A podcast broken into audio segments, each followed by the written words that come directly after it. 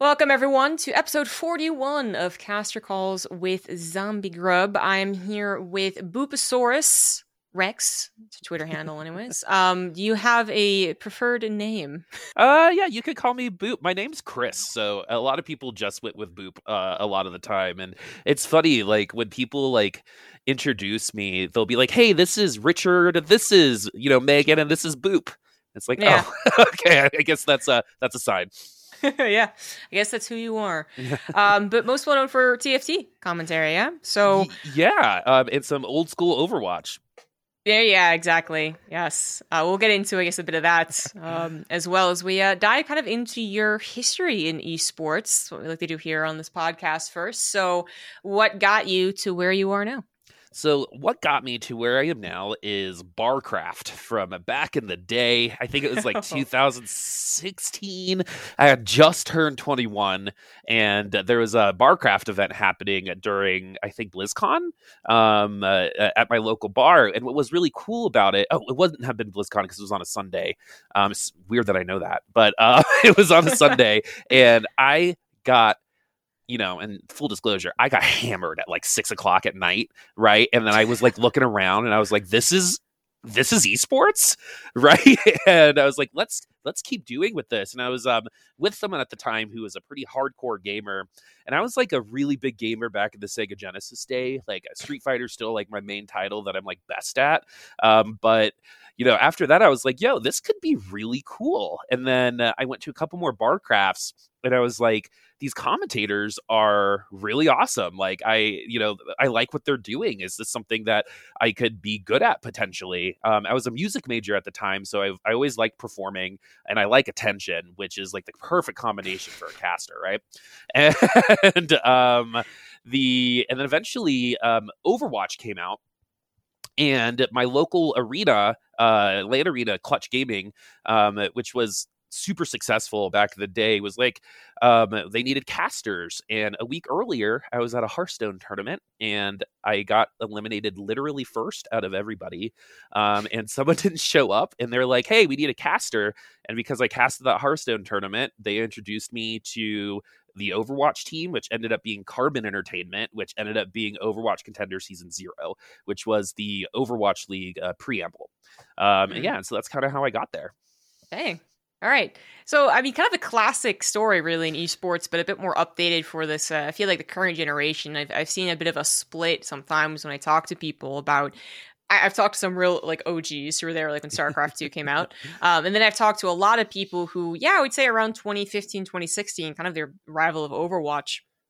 Uh, talk about their journey there, and granted, because I've talked to some Overwatch people, but just in general, it feels like that was another another boost for esports. It felt like that's a, another kickoff that happened was that era, and more and more attention was was given to it. So you start off with Overwatch. Um, did you get into this with a ha- thinking that this would become a career, or was this very much just casual, and for how long? Um, so it was man, I waffled on the whole is this a passion or is this a job thing um, for a really long time. And I obviously love being in that middle because I was a music major too, right? So it was like, you know, once something that you love becomes your job, there's always like this weird thing that can kind of happen. It's like when you're a waiter at a restaurant, do you eat at that restaurant still?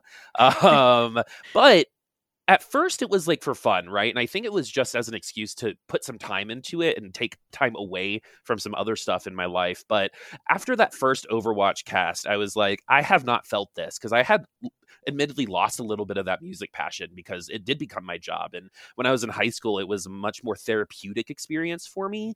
And music school was so competitive that like the amount of friends you had was like determined by how good you were at Mm. your instrument. And I was a tuba player. And so it's like, this doesn't really, you know, match up. I don't feel like the tuba should be this ridiculous. But, um, you know, after that, I actually ended up selling my tuba um, to my professor. And the first time I had felt actual joy in work that I did was during that Overwatch, for that very first Overwatch cast. And I was like, I just don't ever want to stop this. It reminded me of like a teacher high, right? Like something Hmm. that just is almost addictive. Um, And then after that first kind of go around, slowly but surely things started like clicking in my mind that, hey, I'm good at this. Um, and at the same time, I was in a sales job. So um, I was in the entertainment industry. So I was already kind of frequenting a lot of these people. And then after about six months or so, I got an established partner, Ham Tornado. Um, who is awesome, who owns a business now, by the way, um, is, uh, and I found my partner and then we kind of sat down and we're like, we're going to do this. And she was like, yeah, we're going to do this. And so I quit my job and, okay. um, it ended up working out there for the first couple years. And then, yeah, so I think that kind of covers it. Yeah, I, I, think I followed her around the same time that I followed you, but then it, yeah, as you said, I think she was moving away, and then yeah, you know, congrats on the business, yeah, awesome. um, but also, what's really cool is that I do think again with that kind of era 2015 2016 and overwatch being what really propelled a lot of people into an interest in, in, in esports we also found a lot of pairings a lot of found a lot of partnerships and put an emphasis on partnerships that i had not really uh, identified, I suppose. In in my scene, we had a couple of duos, but then it really was never the duo. You'd go to a tournament and you'd, you'd, mix and match every yeah. single place. So when you can find that person who you gel with, then also can come become a bit of a business partner is is really awesome. When um I guess when it when the the you know life happened, you guys started to move away and move into different things. Did you find it more difficult to really like I guess get reach out and do things. You didn't have that support, or you were already kind of in the groove, so you just kind of carried on. So that's an awesome question, by the way. I've never been asked that before, um, but it is. It was very hard, I think, at first. So Ham and I were the type of partnership where we. It was almost a negative because we were never taken separately ever as as a pair. She would do other things, but for me, I was definitely it was boop and ham, right? Like it really wasn't you know other things, and that was our vibe, and that was cool, and that was great, right? But once that kind of stopped, I was like, oh, I literally haven't worked with anyone else in a year and a half, and the idea of coming up with that same type of synergy again, right? It was like I divorced someone right and like i needed to like and i was comparing it and it's funny like this is a funny story like ham um, lives in colorado too so that was we were really lucky when it came to that um, and i like took her to like my doctor appointments because like i needed like second opinions on things so like i took my husband and then what i called my work wife um, because she had like medical experience in the back end and that's how close we were like she lived here um, uh, for all through contenders. Um, I, I mean, she's still probably one of the best friends I've ever had in my life. Um, and then we got separated. Um, so I got dropped from contenders, and then they kept her on. And this was a moment of what do we do now, right? What is happening? And then she made the decision. Um, I think she probably got COVID like two years ago in Germany.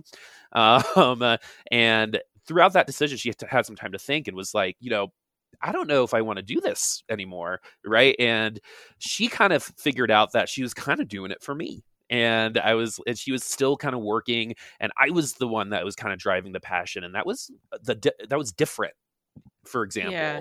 uh, than before. And she kind of took that as a hint of my heart's not in it. I don't want to take a spot that, you know, someone else would absolutely love. And, um, you know, good luck, Chris, but I think I'm out. And then um, I was like, okay, well, I'm glad this happened because now I don't have that like, will she come back? You know, um, and from that moment on, I was like, okay, I have to work on myself because I had been kind of riding on her coattails at the very beginning of our thing. And then I had been growing. And eventually I was like, I need to make a name for myself in this industry, right? And something that I noticed was throughout my entire time in Overwatch, and even uh, not less recently in TFT, because TFT casters are quite diverse. Um, I was the only gay person that I talked to and that like in in that entire that entire time pretty much um i think ham and i um were the first um you know queer duo to be on an overwatch broadcast um and so you know there's a lot of stuff that came with that too i'm sure we're going to talk about but that was hard because I didn't even have that either. Like when someone would be like, "Yo, your voice is annoying," right? um, you know, I couldn't go to Ham and be like, and she couldn't be like, "Yeah, I know." Like she knew, she she empathized. Yeah. Um, but I think it ended up being one of the better things because I did end up making a name for myself, not just as a caster, but as a person who's going to advocate and, and, train. And, you know, I, I'm very proud because a lot of the people that I helped get started are getting signed now to, to agencies. And, you know, the joke is once you work with me, you'll get your real, your dream job. Um, hopefully, hopefully, hopefully one day that I'll get to me, but, um, no. And, and that's what I realized I really enjoyed was helping right? And if I took myself and my own kind of turf protection out of things, working with anyone was fine, right? And then once I kind of landed on that, it became, hey, you know, we're a partnership. And what I learned from Ham and I is that once we're on screen, we're a duo. We, can't leave, right? So we might as well do the best that we can. And that's really, I think, rocketed me up recently, especially in the TFT community.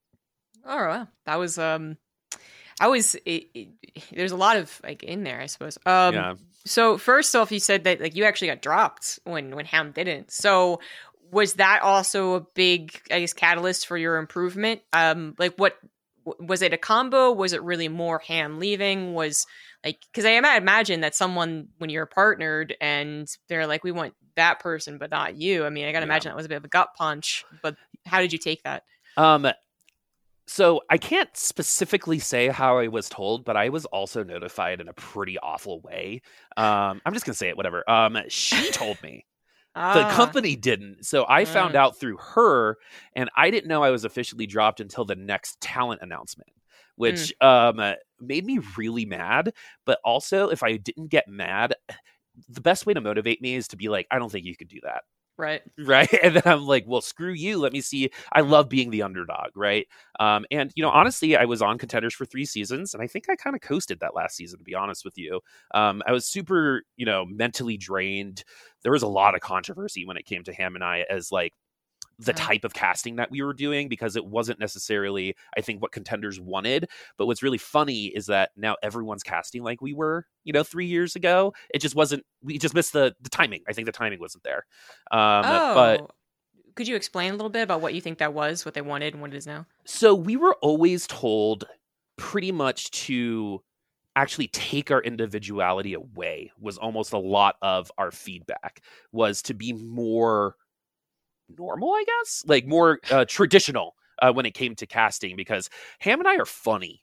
I'm just gonna put that out there, right? Ham and I were really funny, and we would joke and we would like get on each other, and it's really funny because a lot of the casters now are a lot looser and a lot better at you know that banter and conversation, whereas that was what we were best at. But a lot of people were like, "We'll never put you on a final because you're not you know you're not representing what we think you we want right now and i think at the beginning stages of overwatch they were really kind of going for that clean sterile right kind mm-hmm. of thing and i totally get it like that's a direction you can go um, but i don't think i think they missed a little authenticity there to be completely honest um, and then we you know i think suffered from that and we did get you know there's a lot of other stuff that happened too um, on on the back end but in terms of what I think we brought to the table, which was, hey, come watch this game with us and enjoy yourself, right? We're going to teach you, but you're also going to have fun, right? Uh, Kobe from League of Legends is kind of how we modeled all of that. Um, and, you know, it's really funny because while our fans weren't loud, um, we had a lot. And I wish I was confident enough in myself to kind of be like, no, stop telling me to sound less gay right? That was feedback that i got right was your voice is too gay to be a commentator. Um and like and that was feedback i got from like four people.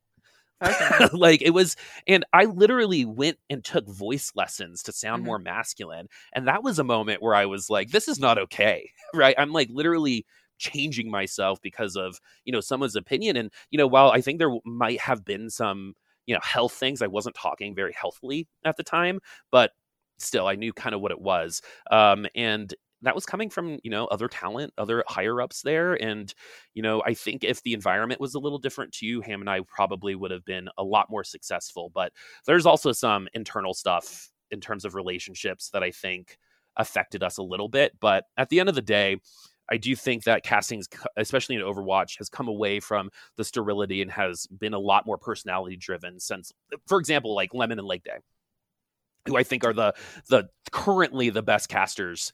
Um, it, my favorite casters in Overwatch. Um, I like them all, but I, there's just you know they give that little extra spirit, and I love that. Yeah, yeah. I I, I interviewed both of them, and I really enjoyed it. Um, we're both uh, leg days, very funny. Like cheery guy. I wish I had that voice, man. How unfair is yeah, it to have too. that voice yeah, in broadcast, right? exactly. And Emma Kiwi is just, you know, she is like a drive that is just, I think, unparalleled it's, so far. She makes me tired, like observing what she does. you, you, know, like I'm a grinder, you know, but like, like not like she's a like she's always going. It's mad respect to her. Yeah, yeah, but um, yeah, I think that's what I was going to guess. Honestly, was you were going to talk about the beginnings of Overwatch being a bit yeah, sterile. It just was very much trying to go for this NFL clean look, which you know a lot of time also included white guys. Mm-hmm. Um, and they they were aware that they they needed some representation, but they never really got super far uh, on on that subject. Um, but it it has gotten better. I absolutely agree. I think that everyone's been allowed to like spread their wings a little Thank and actually goodness, show off yeah. their personality, and it just they could only keep such a tight rein, anyways. It felt like for uh you know their attempts even if they still thought it was the best thing to do i really wonder how long they could have continued with it mm-hmm. but glad to see that you guys like you specifically found the confidence to be like wait a minute hold on like i would have done better if it was different timing. Because i think it'd be very easy just to be like yeah i guess i'm just not cut out for it you know? This is wrong voice wrong appearance you know? I'm i'm far behind or far ahead of the times rather maybe in yeah. 10 years or something like that. But it seems like you've adapted very well well, something I say a lot, and this is something I say to a lot of people that I mentor in this space, is that there are people who are shields and there are people who are spears, right? Uh, people who are shields will block you from what's going on behind you, right? But that's about it. They, they might not help, but they'll, they'll lead you through. I like to say that I'm a spear, right? Where I'm like going to be like, stick it to the man, right? um, and you know, you know, no one's hired you before. Let me pay you for this, and then you know, and and be what I want the esports industry to be because I didn't get to experience that. Right. And, you know, there's something um, out there. It's really funny because I was also thinking about the fact that other gay people in the industry that I've met, I've been weirdly competitive with, and I've always wondered why. Hmm. Right. And I think it's just because, you know, we're just so used to being the one gay person or uh, the yeah, one yeah. girl on on a broadcast, right? Um, and you know, eventually I was like, we got to stop that. And so, you know, I've given up opportunities um, to give other people opportunities. And I wish that that could happen more because, you know, I got the experience, you know, I got flown out. I, I went to LA. I own my own company like you now and I did my thing. And I, and now it's time for me to pass that on and hopefully, help someone else who might be a little Chris, who might think that their voice might not be good enough, see someone like me successful in the industry and doing things and talking to people and being accepted. And now that's what my driving force is. I wish I felt like that five years ago. right. right. But the second I hit 30, I was like, oh man, I'm old.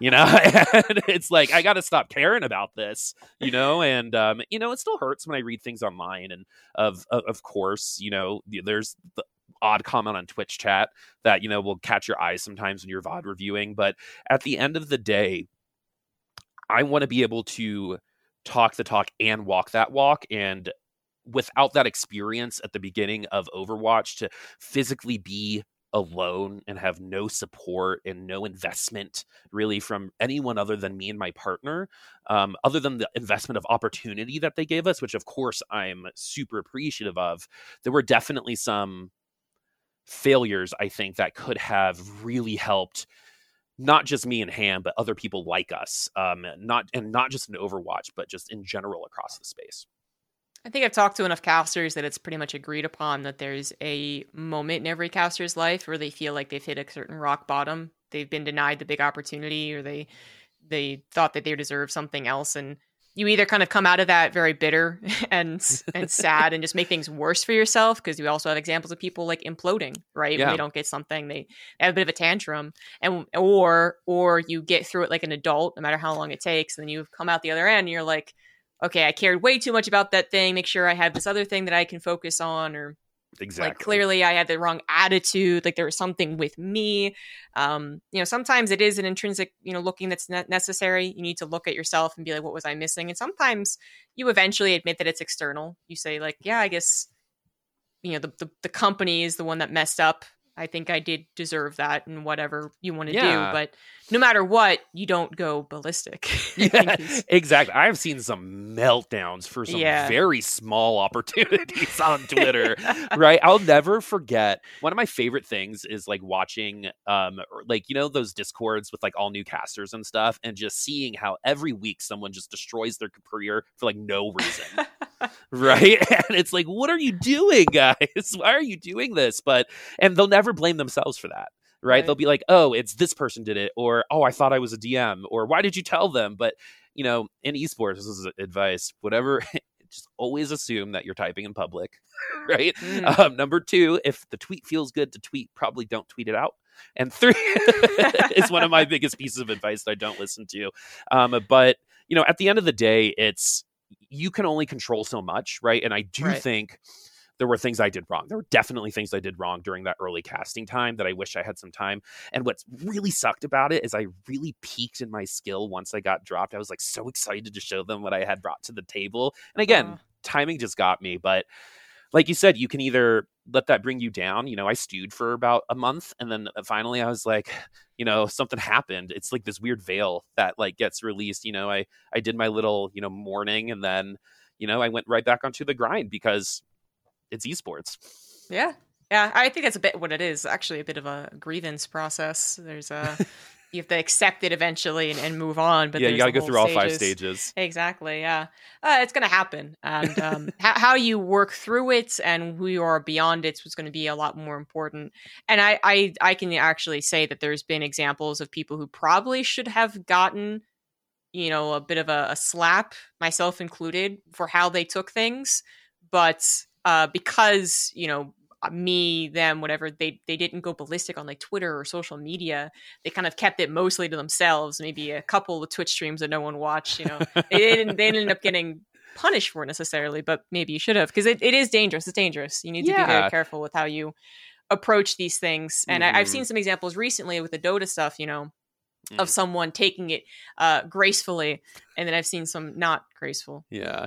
Well, and you know the hardest thing about our industry is that we're all competing with our friends too. Yeah. So sometimes it feels like that they're like they get an opportunity and it's like they personally took that away from me, and which is like a weird thing that happens. But you know what I say is collaboration and competition can exist at the same time, and you know, and this is where being a tuba player actually helped. There's always only one tuba like in oh. an orchestra, you know, like, you know, max in a band, there's four, right? So, like, I've been denied for a lot of gigs, you know what I mean? And so for me, it's like, oh, you know, good for you. You got the gig. You're better than me. Or, hey, good for you. You must have had a really great audition. I'm never like, you suck. I should have been there because, you know, everyone has their thing, unless it's like egregious, which sometimes it is. Right. Um, but even then, how you handle yourself, like, I've hired casters because they've been graceful in defeat um, mm. on the previous opportunity and been like, I sense a, uh, you know some maturity and growth here, and I think in three months you're going to be ready,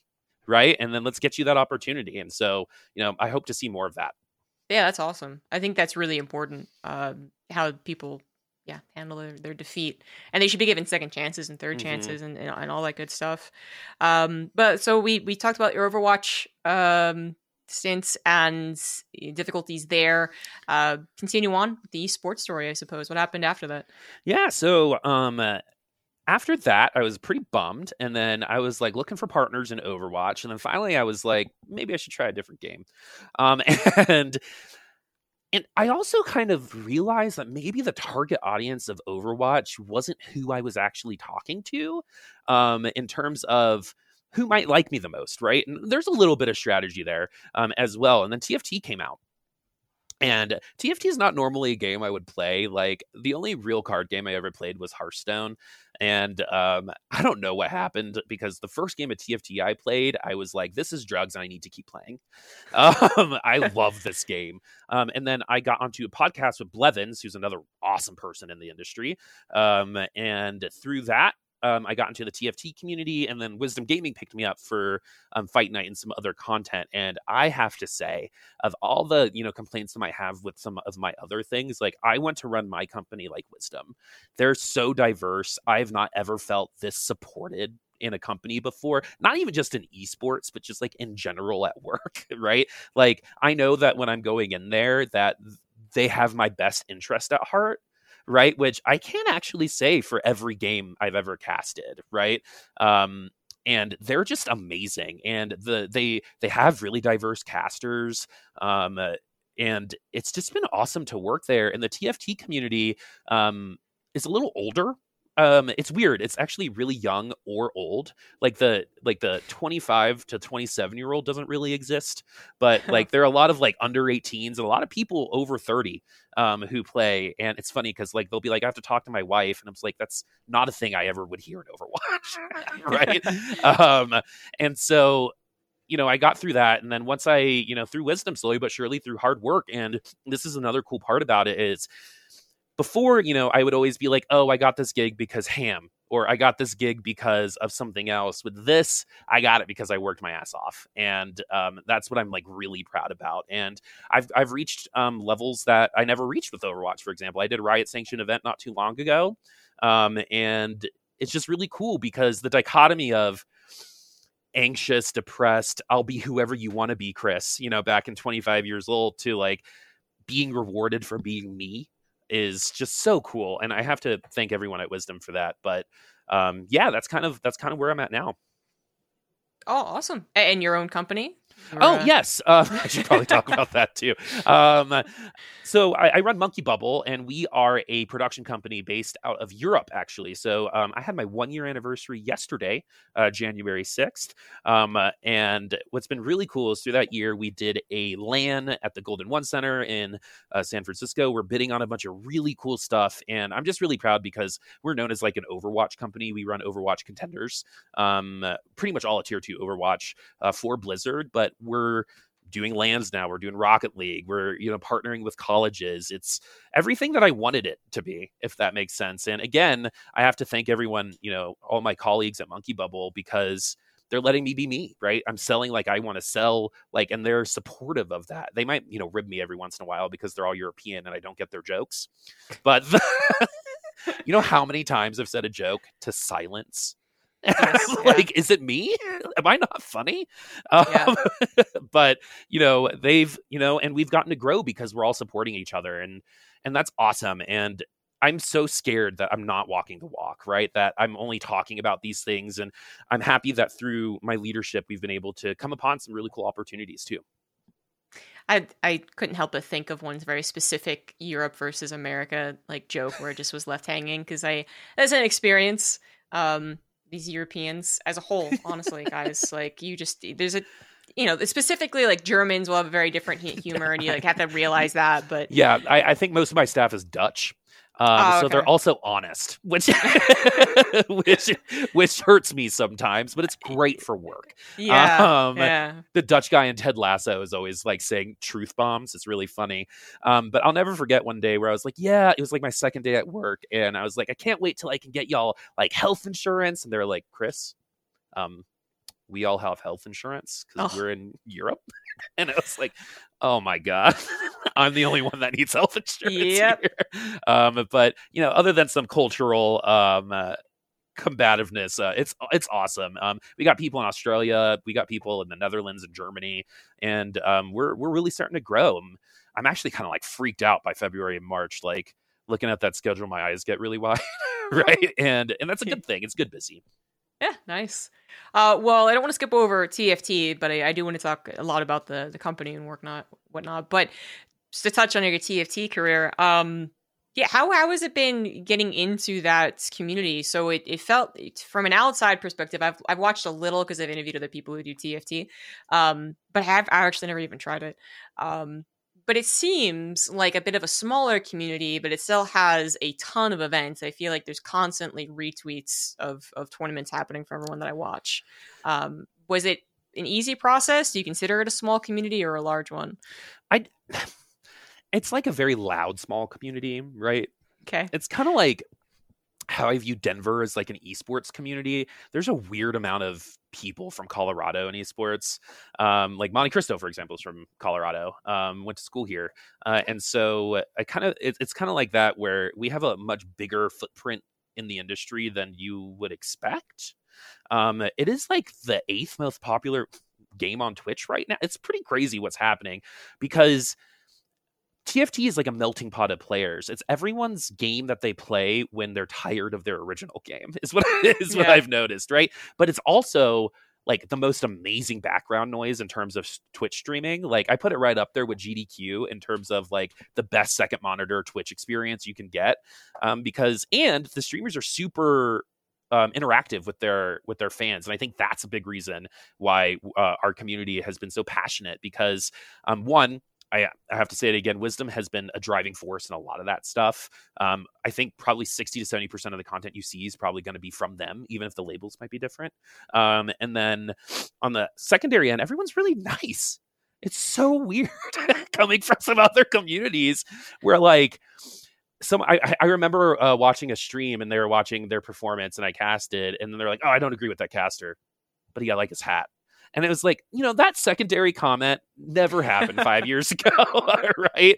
And I'm just happy that you know it, it's happening. But everyone's really nice, everyone's open, and you know when things have happened in the TFT community that are negative, people have apologized and learned and grown. Um, I really like it. It's it is small-ish, but I think it's going to continue to grow. And getting into it is pretty easy. You just got to type in chat, and um, people will end up just talking to you because everyone types in chat for a TFT because everyone thinks they're the best TFT player ever. Yeah, nice. Yeah. but um, to get into casting, it's a lot harder though, um, Right. because it is a smaller community, and you know, esports is all about timing meets preparation, right? I mean, I got my start because someone didn't show up. Right. Um, and so same thing with TFT. It's like you just got to be ready for when that moment calls. But what's actually been really crazy is everyone who has casted TFT has gotten some things with Wild Rift, have gotten some things with all of like the secondary league experiences. And that Hmm. seems like a really cool funnel um, as well. And that's I definitely see more of that happening. Interesting. So I I was gonna ask a question and then I was like a new question popped in my brain. Um, do you consider I guess I'll, I'll start with my first comment. I do think it's a melting pot of games because it seems like it was one of those new genres. So Mhm. Rocket League people have told me like similar things that they because it was a new genre, like there was no one who had experienced casting Rocket League that you could be from any other esport and just be like, this is a cool game. I'm gonna try casting, and people be like, wow, awesome. And there wasn't that entrenched, like, you know, Mhm. c- community feeling that you had to be an OG from the previous set of games and whatnot. Uh, do you think auto chess is the genre, right? Uh, kind of similar deal because I actually don't even remember the order of what released. To be it was honest, uh, so- auto chess and then underlords and then tft um, Okay. uh, which was which was pretty much it but yeah i do only because it's like slots and there's like something like inherently addictive about it. Like i this is bad. Like when i first played tft there was like this weird like tingle on the back of my like neck where i matched my three people and i was like oh no. Like you know when you're falling into an addiction right? That Oh, yeah. like i saw it happening in real time um, when it comes to tft and i think the genre is just inherently addictive because some of the best games on steam one of the best game team fight manager on uh, steam right now is an auto battler. Um, loop hero Ah. who's nominated for most innovative uh, gameplay is a roguelike auto battler. Um, and so it's actually getting into some other genres which are really cool but tft is the standard in my opinion. Like tft is the best version of it it's the prettiest version of it it's the most well developed version of it. Um, and i think it's going to keep going because the developer support for tft they're too nice to us. Like they're too like I, they might be too communicative uh, to us uh, and and their changes but you know it's awesome because again coming from overwatch it was kind of different right? The the team didn't announce anything until they had something whereas you know in in TFT it was like hey we're working on these things. We know this is a problem and these are the things we're working on. So it's been a, it's been an interesting dichotomy Yeah, that's uh, oof, time to get into the Riot versus Blizzard conversation. um, that's what it popped in my brain. We were talking about, you know, being a, a Riot child, if you will. Um, the uh, yeah, start things off. Blizzard across the board. I think all of their esports have a grudge, if not straight up hate their their their papa. Um, Overwatch still gets the most attention, but even even they aren't getting very uh, a lot of communication or a lot of it feels like uh, positive reinforcement. If they've you been like that for what 15 years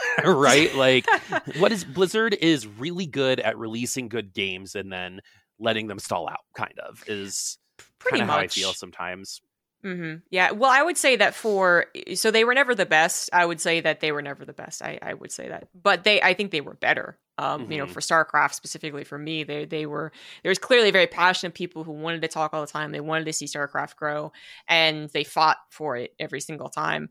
Um, and that included occasionally, you know, fighting for just communication.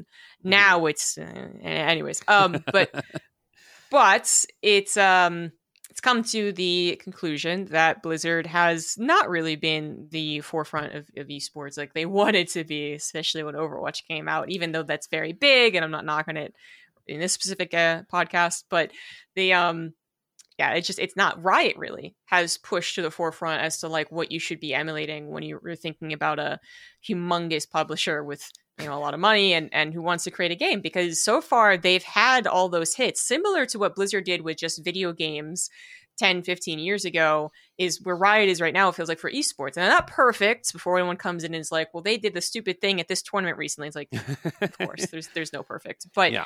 they're doing really well how do you feel um, uh, being a riot child again i'm going to use this terminology riot child but one of the, the, the lesser seen ones right because a lot more attention is on league of legends and mm-hmm. valorant excuse me um so I knew kind of Blizzard shtick, uh, like while I was kind of there, right? I knew their patches were slow. I knew some of the communication could be bad, but their games are always good, right? And Overwatch had the representation that I liked. You know, the the fact that their main character was gay, uh, and that's who they released at BlizzCon as as a gay man was like a huge like. I, I couldn't tell you how important that was for me in terms of my forming my gaming kind of ideals, right? Mm-hmm. And like being like, oh, this is what representation. you know what I mean? like I watched uh, To All the Boys uh, I've loved before, right? And I don't like rom coms, but I'm half Asian, and I was like, wait a second, this is the first time I'm seeing a half Asian family like on huh. on in a movie and this is awesome right? Because they were eating like hot dogs with rice or something like that and i was like i ate that. Right? Um, but and so that was something with blizzard that i really really liked that at the time i don't feel like in like 2015 2016 riot really was there yet. Um, and i don't really think riot hit that peak until the 10 year anniversary video. Once riot had the 10 year anniversary video it was like oh they've been biding their time for like five years to release all this stuff and blizzard never reacted and in terms of business i was always a little confused by that and then once they were like hey we've got indie games coming up we've got all this stuff it's hard when someone's like hey what should I look at in terms of how to be successful in this industry? If you're not saying Riot Games, they're creating an entire Marvel universe pretty much right now. Yeah. Right? Successfully. Um, Arcane is one of the best shows I've watched. Like, it doesn't even have to be like, you know, of any show. It's one of the best shows I've watched. And um, being, you know, part of the Riot side, is really nice because I know there's going to be events, there's going to be support, and there's going to be, you know, other things. And, you know, Blizzard has those things and they want to do those things. They're going through some stuff right now. Um, that that might be a little distracting. Um, but, uh, you know, Blizzard had it in 2015, 2016, right? I think if once it was kind of like Heroes of the Storm, Hearthstone, StarCraft were all still making a ton of money mm-hmm. right? Um, because Heroes of the Storm was super popular for uh, a good amount of time. Um, it was actually my first esporting like live event was uh, Heroes of the Storm uh, with Gillyweed, who is another one of my inspirations. Um, uh, who is my boss now, which is so crazy. Uh, but she's awesome, yeah, yeah, yeah. Um, I'll never forget her Sonya scream, legendary. But uh, you know, being on that side, it's like I feel like there's just I'm on the ride still. Like I'm on the tram and we're still going. Whereas, you know, Blizzard's still making a bunch of stops along the way and they might get, you know, some time there, but it's hard for me to see the magic of 2015 and 2016, you know, before don't you all have phones? Um, you know, you know, come back because there's a point where Hearthstone was the number one game in the world in terms of making money. Yeah. Right. And then, you know, that ended up falling off. Overwatch ended up falling off. And it just doesn't they might have things in the back end and as someone who you know i work with blizzard when it comes to contenders and stuff like that you know i want to be honest um, and you know my feedback is always like you know authenticity is key and that's why i think the tier two community like with lemon and leg have been so successful um, in that space is because they represent that community and they're finally investing in it. So i see a little glimmer of hope there um, when it comes to the future but everything's on pause until overwatch 2 right? Uh, it's it's Mm. tough, man. It's just like they'll make a good decision and then sometimes they'll follow it up and then sometimes they won't and then Riot will be like, "Hey, we got a seventh game that we're releasing." you know, and by the way, it's good. And so it's just tough not it's tough not to compare. You know what I mean? Right. Yeah, it's tough. Not they are the biggest influences, I think, because you talk about Valve, and it's very, very weird and different with Valve, um, who I guess would be the other humongous uh, Mhm. force in esports. But um, yeah, I, I never really kind of put it down to this, but you're right. So we, when you were talking about the 10th year anniversary video, it took me a while to connect the dots. That was the one where they announced they're going to do like a fighting game and Yeah. Valorant and all that. Yeah, okay, that makes sense. Um, but yeah, 2015, it really was, I think, one of the last super, super optimistic years for Blizzard as a whole. Um, not just a StarCraft fan, but as a general Blizzard fan, because that well, was that BlizzCon was awesome. It Yeah, it was the, It Yeah. was the BlizzCon that Overwatch got announced, and you could buy Yeah. the the Origins uh, thing, and I bought it on the floor. And I remember like that particular BlizzCon to this day is my favorite. It was a cool. It that the fact that they hit it was a, is still actually I feel like a marketing marvel or something. You know, like it just it's so impossible to hide something as big as that. Um, but they did it, I guess, kind of under the guise of like a failed MMO, right? So it was a weird trickery, but. Um, that was awesome seeing that come on all the the video monitors, and then we also had Legacy of the Void for us StarCraft people coming out. So there's still a lot of hope in that. Um, but I'm I'm even thinking about the amount of people that I knew were still at Blizzard who, and I'm not saying people aren't passionate nowadays. I'm sure they they still hire very good people at Blizzard, but then the actual like means to do their work, I think, is what's Yeah, not there. Um, but from what I recall, is there's so much more like there's passion, there's a real drive to improve in multiple areas, not just making video games, but making esports was obviously something that was on the horizon. They wanted to be the esports people, and then actually uh, diversity was also still really becoming more and more critical. I had more conversations kind of around that era with people who are like, how can we bring women into the fold? You know, how can we represent better and and whatnot? And that's when yeah overwatch came out and it had this nice draw to it that csgo is never going to have Yep. which is that you can play a woman you can play like many things really Yeah. anything that you you want really so Yeah. there's a lot of representation and and uh, that was the first i think big video e- video game esport that had a lot of women in it yeah. People talking online that were like, "Yeah, I hear more women speak," and they're still not hearing all of them because still like over fifty percent are probably just not going to use mics. Yeah. but it was there.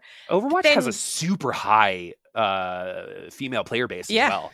Yeah, but then Valorant also did kind of the same thing, and you can see Mhm. why you know it really does work. I mean, I would much rather be like, "Skye is awesome. She's Australian. She's buff. I'm going to play her," than be Yeah. like, "This terrorist looks cool."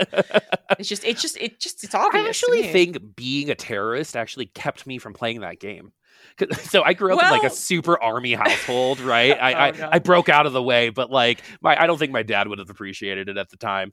Um, but you're you know you're totally right because like Apex I think is another really great example of good diversity. Um, you know, and Overwatch like they had everything. I think that's why people get a little frustrated is because they had the foundation Yeah. like they could have done it um, and then you know they they made some interesting decisions you know the pride icon this last time wasn't even called pride it was just rainbow which really made me mad um, and so like your main character is gay right like the person on the box is gay um, but like you know but it's cool to see because i think now because how popular apex how popular rainbow six has gotten because they've started to do these things Yeah. um, you know, everyone's going to have to do it that way, in my opinion, and and I think that's a good thing, and hopefully that elevates um, uh, Blizzard and Overwatch because Overwatch is kind of everything right now for them. Um, yeah, yeah. Until they release, apparently they're working on a new title or something um, called Diablo.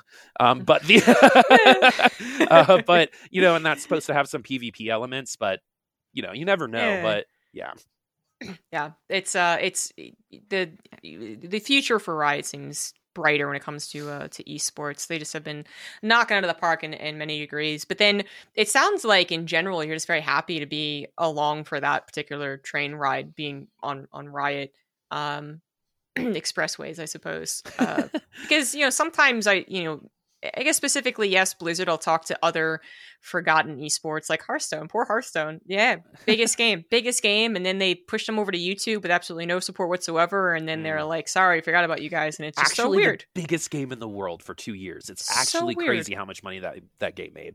Yeah, and then the the the esport I could only figure was was worth it as far as to how much publicity and marketing you can get for every single expansion pack, but they just they were like, "Whoops, we forgot about you."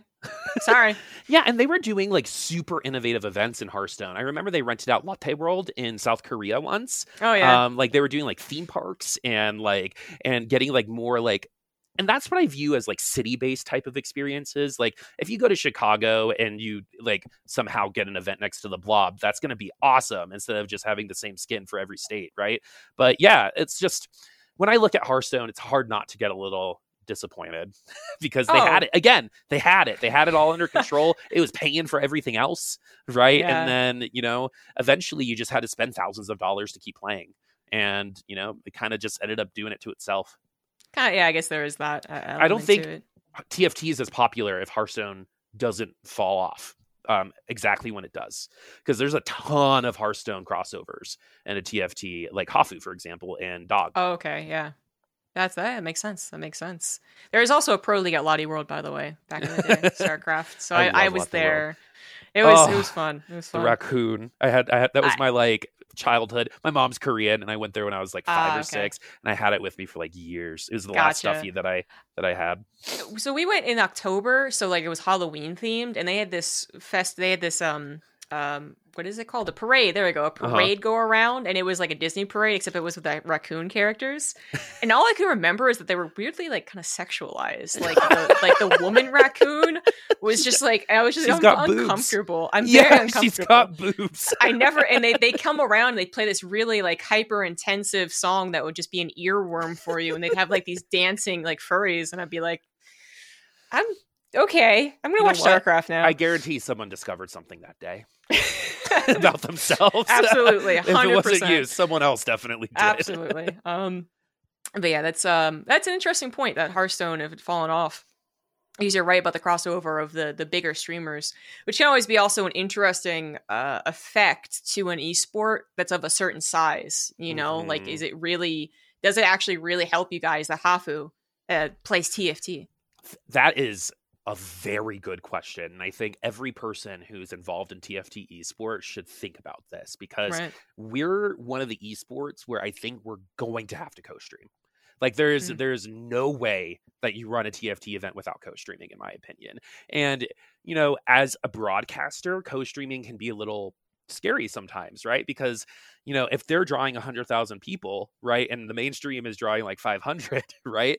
Um, why would they pay me for the next one? That's you know, that's that's something I'm worried about sometimes. But you know, I, I think the whole holistic approach is the best way. But you know, when it comes to things like Hafu, is our statistics bloated because the top streamers play TFT two days a week? Right? Uh, what is like? What are these real numbers? Because when K three Soji, for example, and Hafu aren't streaming, what's it gonna be? And I remember talking like two and a half years ago, being like, I hope Riot supports the mid tier streamers, right? Because they're the ones that are going to end up growing and being our people. And they ended up doing it. So I think it'll be fine. But we're going to have to talk about the whole co streaming thing at some point, um, especially if Riot puts a nix to it or something. I don't know what their plans are. Um, but co streaming is going to be a huge debate uh, here. And like that'll probably be the thing that we talk about for the next year or so. Right. I, I agree. Co-streaming is a hot topic. It feels like right now. and Mm-hmm. it's it's a hotter topic when it's actively happening so we don't have a big tournament with co-streaming so there's not Yeah. much conversation right now but you know i was definitely paying attention to people who had their their strong opinions on the matter when valorant first started doing it and then the controversy when they uh, partnered people for co-streaming and then those people didn't actually watch the tournaments. Um like it's but it, it's a whole new thing. It's actually Mhm. legitimate question for not just the companies that make these games and actually support them but also for any tournament organizer third party or else why like they do you co-stream? Is it actually beneficial? And i've read the negatives and positives so I, I don't know where you lie. Do you think it is a necessary evil? Is it evil? Is it just pure good? What? So this is one of those things that like on the surface level it makes complete sense to do, right? Right. But as I have like the unique aspect of also being a TO, right, at Mhm. my job, which is I get really scared when people I don't know are talking about my product, right? Like I don't want you know the streamer to watch my tournament and then just shit talk someone like on that stream the whole time right because that was a little bit of a controversy with a league player um, a little while ago where he was just so negative but he had 10,000 people watching it was more than Oh. the mainstream right and that's where my like itchiness comes from is how much creative freedom are you going to give the streamer versus driving things to your main IP because the streamer will be getting the sponsors. The streamer will be getting these things. Your main IP might not. And so if you're a business, it probably makes more sense to stop co-streaming, but I don't think you can. I think co-streaming is awesome. I think I love watching it. Um, and I, don't- I wouldn't call it evil, but it's definitely like a necessary, I think, thing to think about because access is what people want in this world right now, especially with COVID. We just want access to people, right? And the co-streaming is a really great way to learn and be a part of a community. Um, it's just they have to decide how the co-stream and the mainstream interact with each other because I have seen co-stream siphon a lot of viewers. Um, even Mhm. just like heuristically, when like XQC would um, stream while we were doing contenders, we'd have a a marked lower amount of um, of people watching contenders, right? So it's what is the most important for them? Are the streamers bringing them that much money? I don't know those numbers, but this is the debate, friends. It's hard. It, Yeah, it's not as easy as I think people want to give it, want to make it.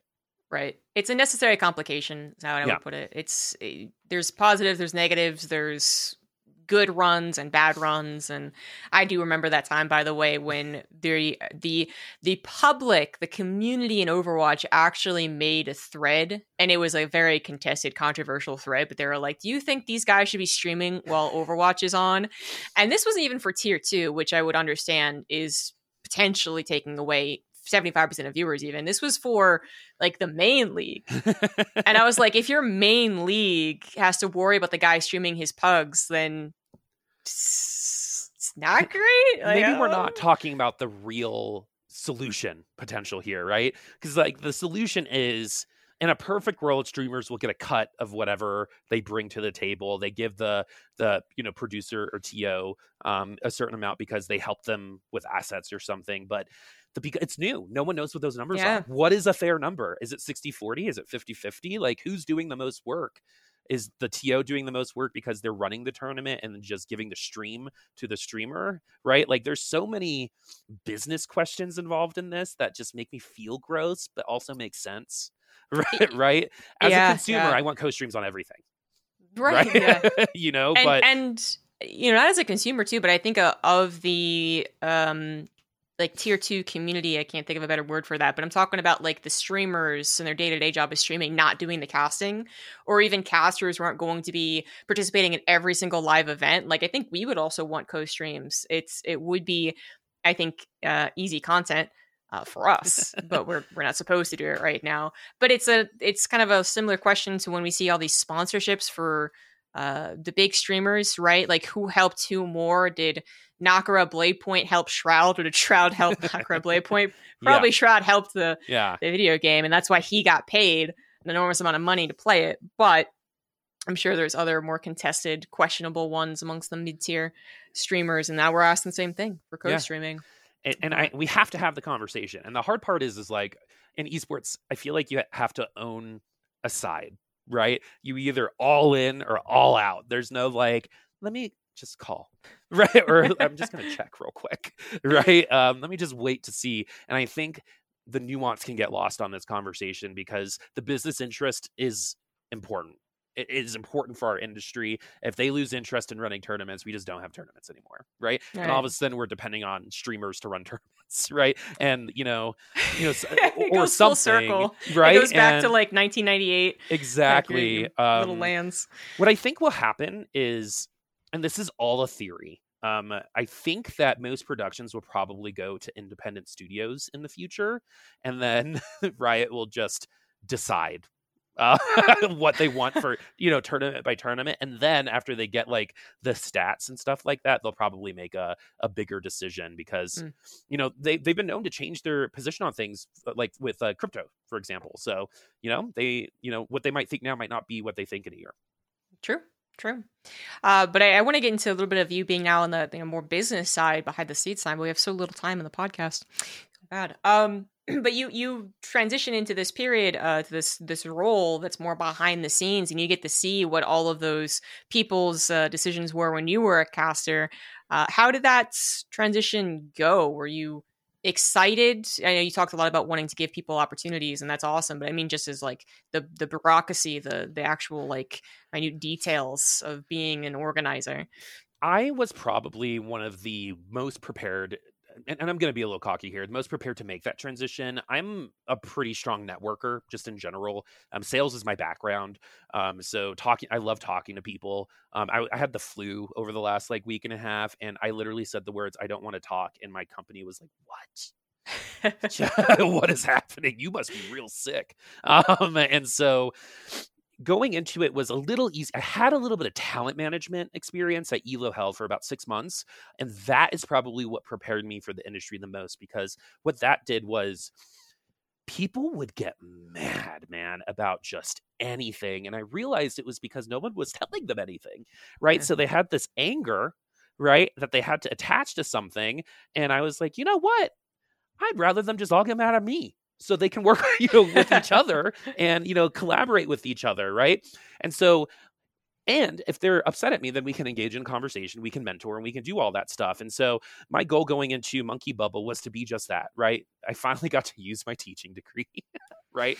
Um, i finally you know matured enough to run my own company. I was very confident that i was going to be able to do it and i had the skills to be successful. Um, it was pretty hard early on. There was the culture shock was actually a little bit harder than I had anticipated it um, to be. I thought again I was a lot funnier than they thought I was, but um, uh, at the end of the day, the transition was pretty smooth. Um, and and I think I'm privileged to be able to say that because of who I am, where I live, and the the area that you know I am in my life. But going into the business side, what I did see was when people complain about diversity, when people complain about sexism, when people complain about racism, they are not lying.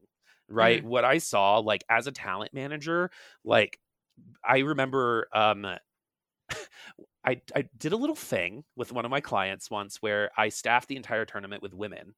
Um, it wasn't like an all women's tournament right? It was just I happened to staff with people who identified as being women, right? And they came back at me and they were like, "This girl's voice is too shrill." And I was like, this is not okay. Right. Like, and then I was actually working with a company that says that they're for women in gaming. Um, and they complained about this person not having enough Twitter followers. And I was like, but how, aren't you supposed you know what i mean? So even with people with vested interest in moving these things along we're still not doing it right? And so basically what i did was i raised our prices. Um, all of our casters get paid fairly.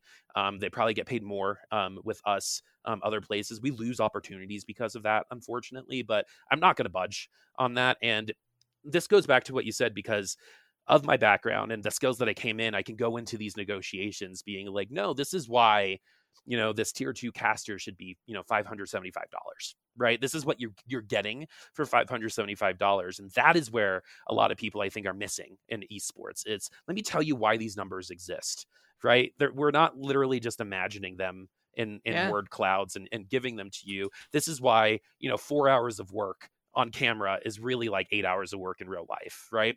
And that's kind of what i'm really trying to do and the the thing that i say is we want to make esports feel like vanilla ice cream that you can add toppings to right? So when you work with us, we'll give you the boring stuff and we'll do like the base production so well. And you tell us what toppings you want and we'll add on to that. And that really makes sense for a lot more people. Um, and it gives a lot more people opportunities and opportunities to get paid, um, you know. And, you know, I got to do a collegiate LAN in California with collegiate casters. Um, you know, my alma mater was there. That was super cool. And just making sure that these opportunities continue to come for the company, but also for the people is what I feel like I'm best prepared for and what my goals are. So um, going into the business side was a dark was pretty dark because it's gross here. There's a lot of snake oil. There's a lot of snake oil in esports. Oh, um, you know, I was on a panel and they're like, "Why do you handle your own payments yourself? Why don't you pay someone else to do it?" And I was like, "With what money? Who do you think I am?" like what do you think we do? Um and and it's like we got to set expectations and when you set expectations you set realistic expectations. And when people finally get to see why this is important it's not oh that was really cool it looked expensive. It's when a parent came to me and said i've never played rocket league before. I came to this LAN and i can actually talk to my child and we play rocket league every day now. Right? And i want that that that's what I'm going for every single day of my life, as opposed to let's see what lasers and dubstep we can get in. You know what I mean? And and just kind of changing the course because I'm not the you know people ask me why I, am even in, in esports. People like, oh, you're not you know the normal type of person that I talk to in esports, and I was like, you can just call me gay. It's cool. Um, but the but the um, uh, overarching theme is just like everyone has to be aware that these things exist and while they might feel passive to you they're very active to other people in our industry and if i wasn't gay and if i wasn't you know half white and you know other than chris puckett i don't feel like there's anyone who actually sounds like me in esports right? Chris puckett's an amazing person another one of my heroes um but you know and i want to make sure that chris puckett's not the last chris puckett right? And i, I want to make sure that uh, you know there are other people out there that people can go into because there are some people with hundreds of thousands of followers you know that claim to be esports um, and that's what they see right? And yeah. unfortunately that happens a little too often and i just get really scared of how much talent we lose because the first google result is something that is bad to see. Yeah it's um, it's a whole. We could have gotten into that as well. That um, that's uh, but it's it's very beautiful, like sentiment, right? And I don't mean that as a uh, platitude, but it just it, it is. I think that's what makes you probably very different. Is that I think you are you're very like energetic about making change. You're for as far as I know, sticking to your principles, and that you're in a position where you can actually help drive this forward. I think that that that perfect combination, you know, that's what makes you unique. But you know, yeah, also coming from minority background, being gay, being half Asian, yeah, yeah. that that gives you a perspective that a lot of people who are entrenched in the industry uh, don't have. well, you know, and being gay and being half Asian, I've actually had a really hard time in my life feeling like I belong to any group right? Because mm. if i was with my asian friends i was the white one. If i was with my you know white friends i was they literally called me secret asian man which i think is still funny. But like back then it was really bad for my identity right? I wasn't as confident in myself um, as before. And it's just like i think i've been able to code myself and be really good at being like that's fucked up. Like i don't this is not cool right? And i'm I might be a little. It's funny because a lot of people look at me and you're like, "Oh, you're energetic, you're a nice guy," but I'm also pretty confrontational. Like when something is up, right? Mm. Um, I went to a talk once that said all feelings of being uncomfortable are temporary, and so I live like that. And um, you know, I'm just going to try to make temporary as short as possible. And I think confronting people for a lot of these things would be would be it because again, like empathy is a big part of solutions and if we don't come with that empathy even with some really awful people like i get it my you know i have some family that is you know not politically where i stand right yesterday was a hard day for me for example um and mm-hmm. you know if any time that you know this person you know changes and acknowledges like you know something that happens i'm probably going to talk to them right? Yeah. and you know that empathy is important. People can change and you know you got to give people a chance but if you never give them that chance they're just gonna get mad. Um, and so providing those opportunities is is so important because again even as a kid i was a preschool uh, teacher for a while. I could i could tell like we would do uh, playground games for example and the kids who weren't white would always get picked last. Um, i realized there wasn't a black doll in my classroom. It's not something i thought about right? Um, I live mm-hmm. in Boulder. It's one of the whitest cities in the country. So these are the types of things that I want people to just be aware of. I want people to be able to clock that, hey, there's not, you know, a black doll in this classroom and we have a black student, right? we should probably yeah. fix that because, you know, they need to see that they're okay and that they're not wrong, that right. their voices aren't shrill. They're they're they're talented. They're just being told that right because that's the only feedback people get sometimes right and you know and what i like to say is my dms are open my emails are always open for anyone in the industry that just even wants to talk because you know sometimes that's all you need uh, you know i was vod reviewing someone um, you know, Necra, for example, is someone who's like really popping off. And I remember um, VOD reviewing her really early on, and she was just not that confident, right? Mm. And someone being like, "You're good at this," right? Just one person, you know. And then she, you know, she did another VOD review, and then things have happened, and she's one of the most famous casters out there right now, right? And I again wonder if she didn't have that support of, "You're actually good at this." When she first started, what might have happened? Yeah. So I'm just going to be that person, right? That's- I'm going to be real awesome. with you. I'm going to be, you know, honest, but I'm also going to help because if you're not ready now, that doesn't mean you're not going to be ready later because you can teach skills, you cannot teach passion. That's a good way of putting it. Yeah. Well, I'd love to continue talking on this conversation. Absolutely. Uh, maybe we'll get a part two soon, sooner rather than later. but uh, yeah, I love this well, stuff. a little bit over an hour. Yeah. I mean, I, especially when it's like passionate conversation, right? Yeah. Like it's just it's I'm so not- easy. Yeah, and I think a lot of people are afraid to have passionate, impactful conversations, right? It should be hard to talk about these things sometimes. Um, but at the end of the day, it is what our world is. It is real, and you can take, you know, my word for what it's worth. But hopefully, from here, someone takes, hey, you know, maybe I can get a job here, or these two people are obviously on my team. Let me reach out to them and see what what I can do, right? And that's enough, right? I don't need anything more than that. Um, if it's there, that's cool. That's really good for my ego. But you know, again, it's just hard conversations should be normalized to have, in my mm. opinion, and and things like this are how we do that. So I really appreciate you coming on and engaging with me like that. I mean, actually, I feel like you've done ninety percent of the work on this podcast, uh, dude. So, so thank you uh, for coming on. Where is your next gig? Where can people find you? All that good stuff. I do have some TFT things coming up. Um, I host a game show called First or Eighth every month. I highly recommend that because I have full rein on what I can do, and I get to do my little. Uh, I'm a little bit of a troll on the inside. I'm from the East Coast originally, so I'm my trash talk I think is pretty top tier. So I get to kind of just like make fun of my contestants the whole time, and it's super fun. Um, uh, but and they're all super smart, and uh, it's a really cool TFT game show with really good creatives behind it. I'll be casting some things in the future. Um, every Thursday I cast TFT Fight Night Rising, and I also have some Overwatch stuff coming up. Um, there's going to be a, uh blast from the past type of event, and I think I'm going to be casting some goats. Wow. I casted Oh, goats boy. for two years and then got dropped. oh man sometimes you just gotta laugh at that um uh, but yeah you can uh, find me casting that and i like tweeting about a lot of stuff i have three really cute dogs so at Pupasaurus rex if you want to see um and you're gonna get some politics there by the way but uh just warning you Yep. All right. Very cool. Very cool. Well, thank you again for coming on. I really mean it about the uh, the parts. I feel like there's so much about like the business side of things that can be um explored. Uh, it's it's Yeah. like it, it still feels like it's developing more so than even the casting side is, and the Yeah. casting side still like in infancy as well. Mhm. Uh, but especially like businesses and, and well run businesses, we're not too far away from the years where someone would take the money and run. You know. yeah Um, so it's it's all fascinating, but uh, I have to be another day. So thank you all for watching. Hope you enjoyed it. I hope to see you back here for episode 42. I do have to do one more thing that I've forgotten to do. Um, so let me go ahead and pull that up, which is to thank the Patreons. So that's always important. Thank you guys for the Patreon, patreon.com slash zombie grub uh, for questions, behind the scenes, all that good stuff. Um, but also for going above and beyond in the support. Thank you guys, Nick, Vinny, Steven, E.T., and Ravi for doing that. And now I hope to see you guys for episode 42. Bye bye.